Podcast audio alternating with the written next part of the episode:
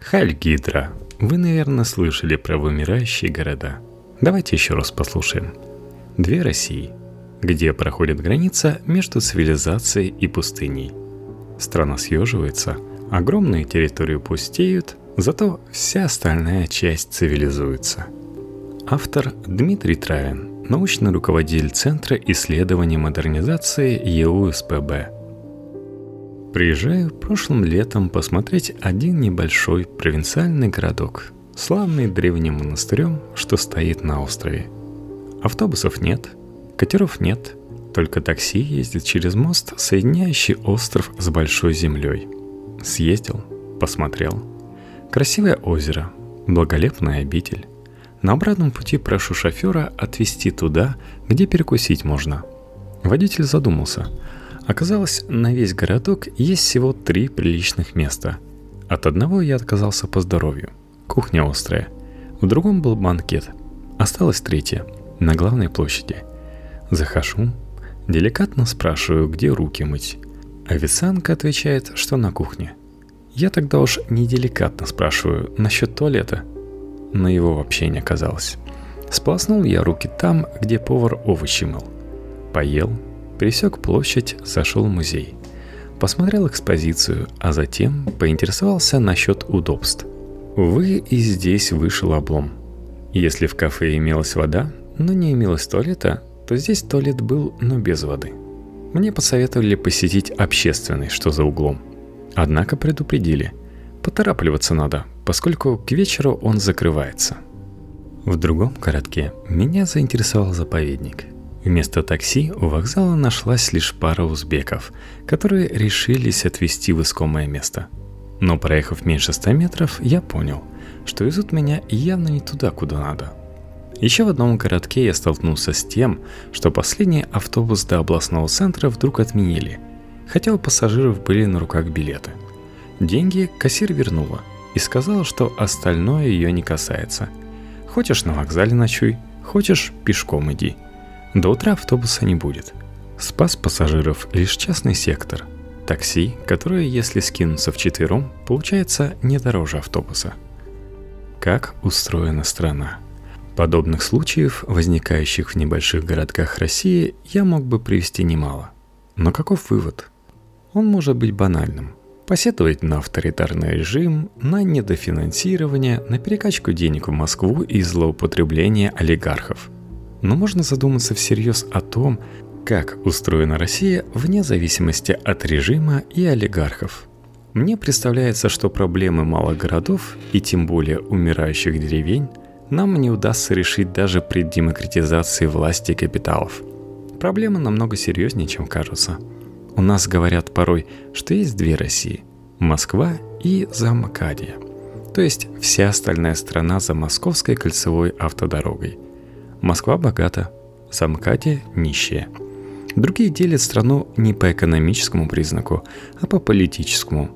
Есть красный пояс, голосующий за коммунистов, и есть всякие прочие пояса. Третий отмечает, что главное – не политика и экономика, а чувство региональной идентичности, и начинает делить Россию на множество частей.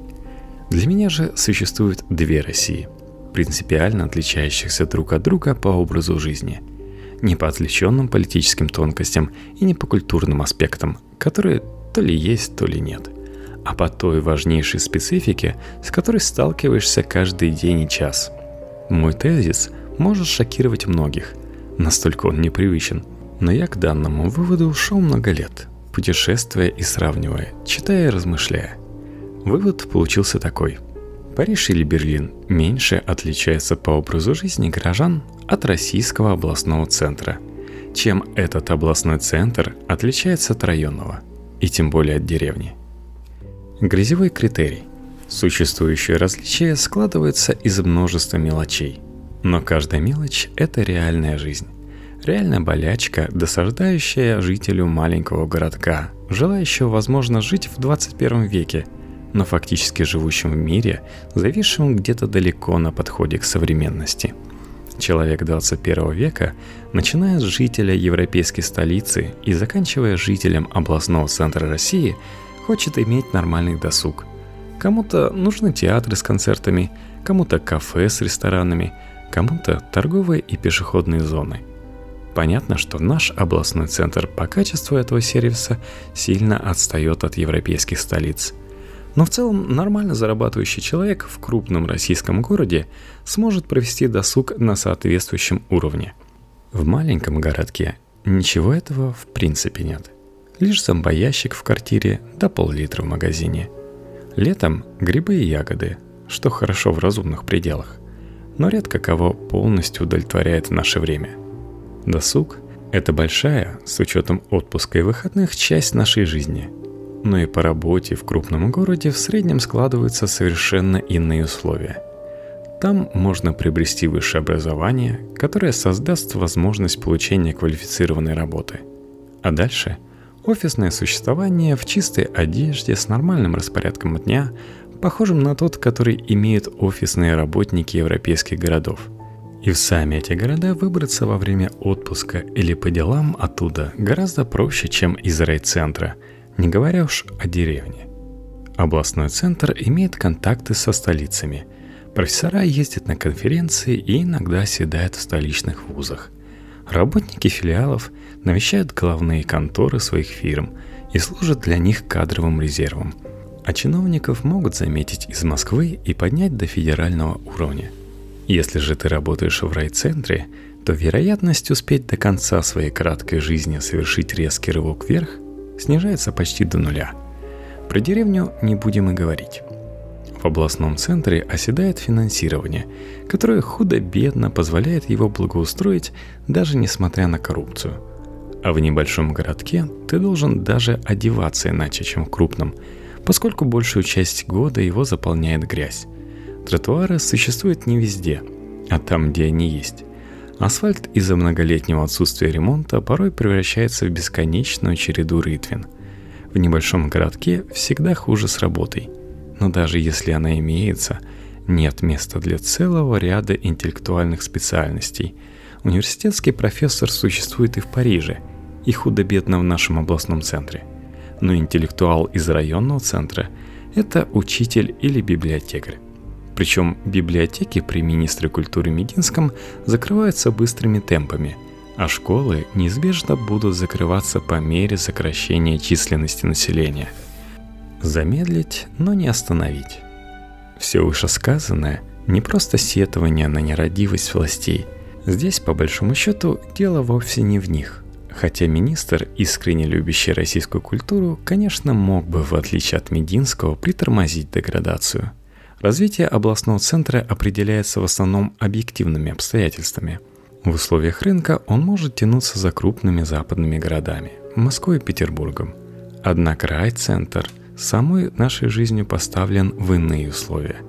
Он упирается в стену, которую не прошибить лбом. Единственный выход для жителей небольшого российского городка или деревеньки, желающего жить в 21 веке, а не в пасторальной идиллии с пол-литрой и зомбоящиком, получить образование и уехать. Не обязательно на запад или в столице, хоть в областной центр, где жизнь станет иной. В общем, есть две России. Одна та, где ты можешь жить, стараясь создавать на своей родине современность. Другая та, где ты в современности жить не можешь. Ни сейчас, ни лет через 20.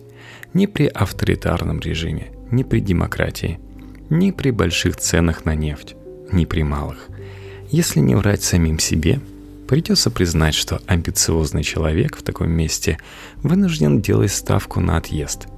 И действительно делает. Малые городки хереют не по дням, а по часам.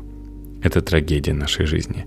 Но трагедия объективно обусловленная, с которой мы, увы, не сможем ничего сделать. Философия шестидесятников в свое время предполагала, что надо спасать деревню, спасать старый русский мир. За полвека, прошедших с тех времен, сетования ни к чему не привели. И сегодня прагматичный способ решения проблемы свелся к тому, что спасение утопающих – дело рук самих утопающих. Кто может, уезжает. Кто не может, отрезает себя от многих принципиально важных элементов современной жизни. Есть, конечно, романтики, идущие на такой шаг сознательно. Но для большой части населения это печальная необходимость. Два пути. Является ли подобное положение малых городов общемировой тенденцией? В различных странах ситуация складывается по-разному. Я здесь сравню наши реалии с тем, как обстоят дела в нескольких государствах, по которым путешествовал много лет, забредая порой в самые дальние уголки. Германия, Италия, Бельгия. Там малый провинциальный городок чаще всего не удален столь сильно от мегаполиса, как на российских просторах. В итоге он становится частью большой агломерации. За разумные деньги можно построить хорошие дороги. Так что движение населения происходит не только в мегаполисы, но и в обратном направлении.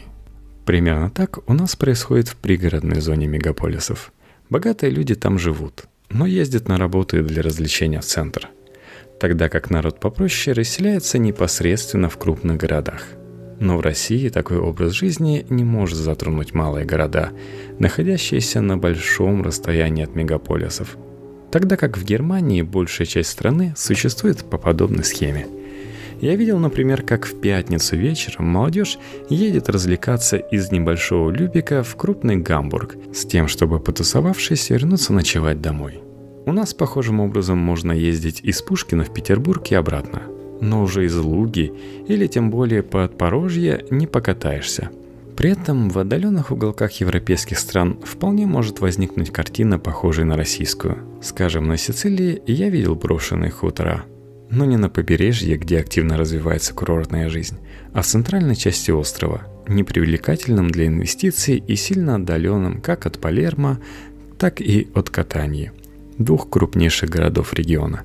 Когда в целом можно эффективно освоить территорию страны, подобные провалы остаются единичным явлением. Но в России, увы, большую часть территории эффективно освоить невозможно.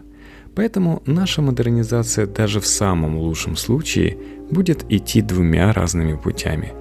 Крупные города сблизятся с Европой по образу жизни, даже если находятся за 1000 верст от Парижа. А вот малые города ждет печальная участь, даже те, что в западных регионах.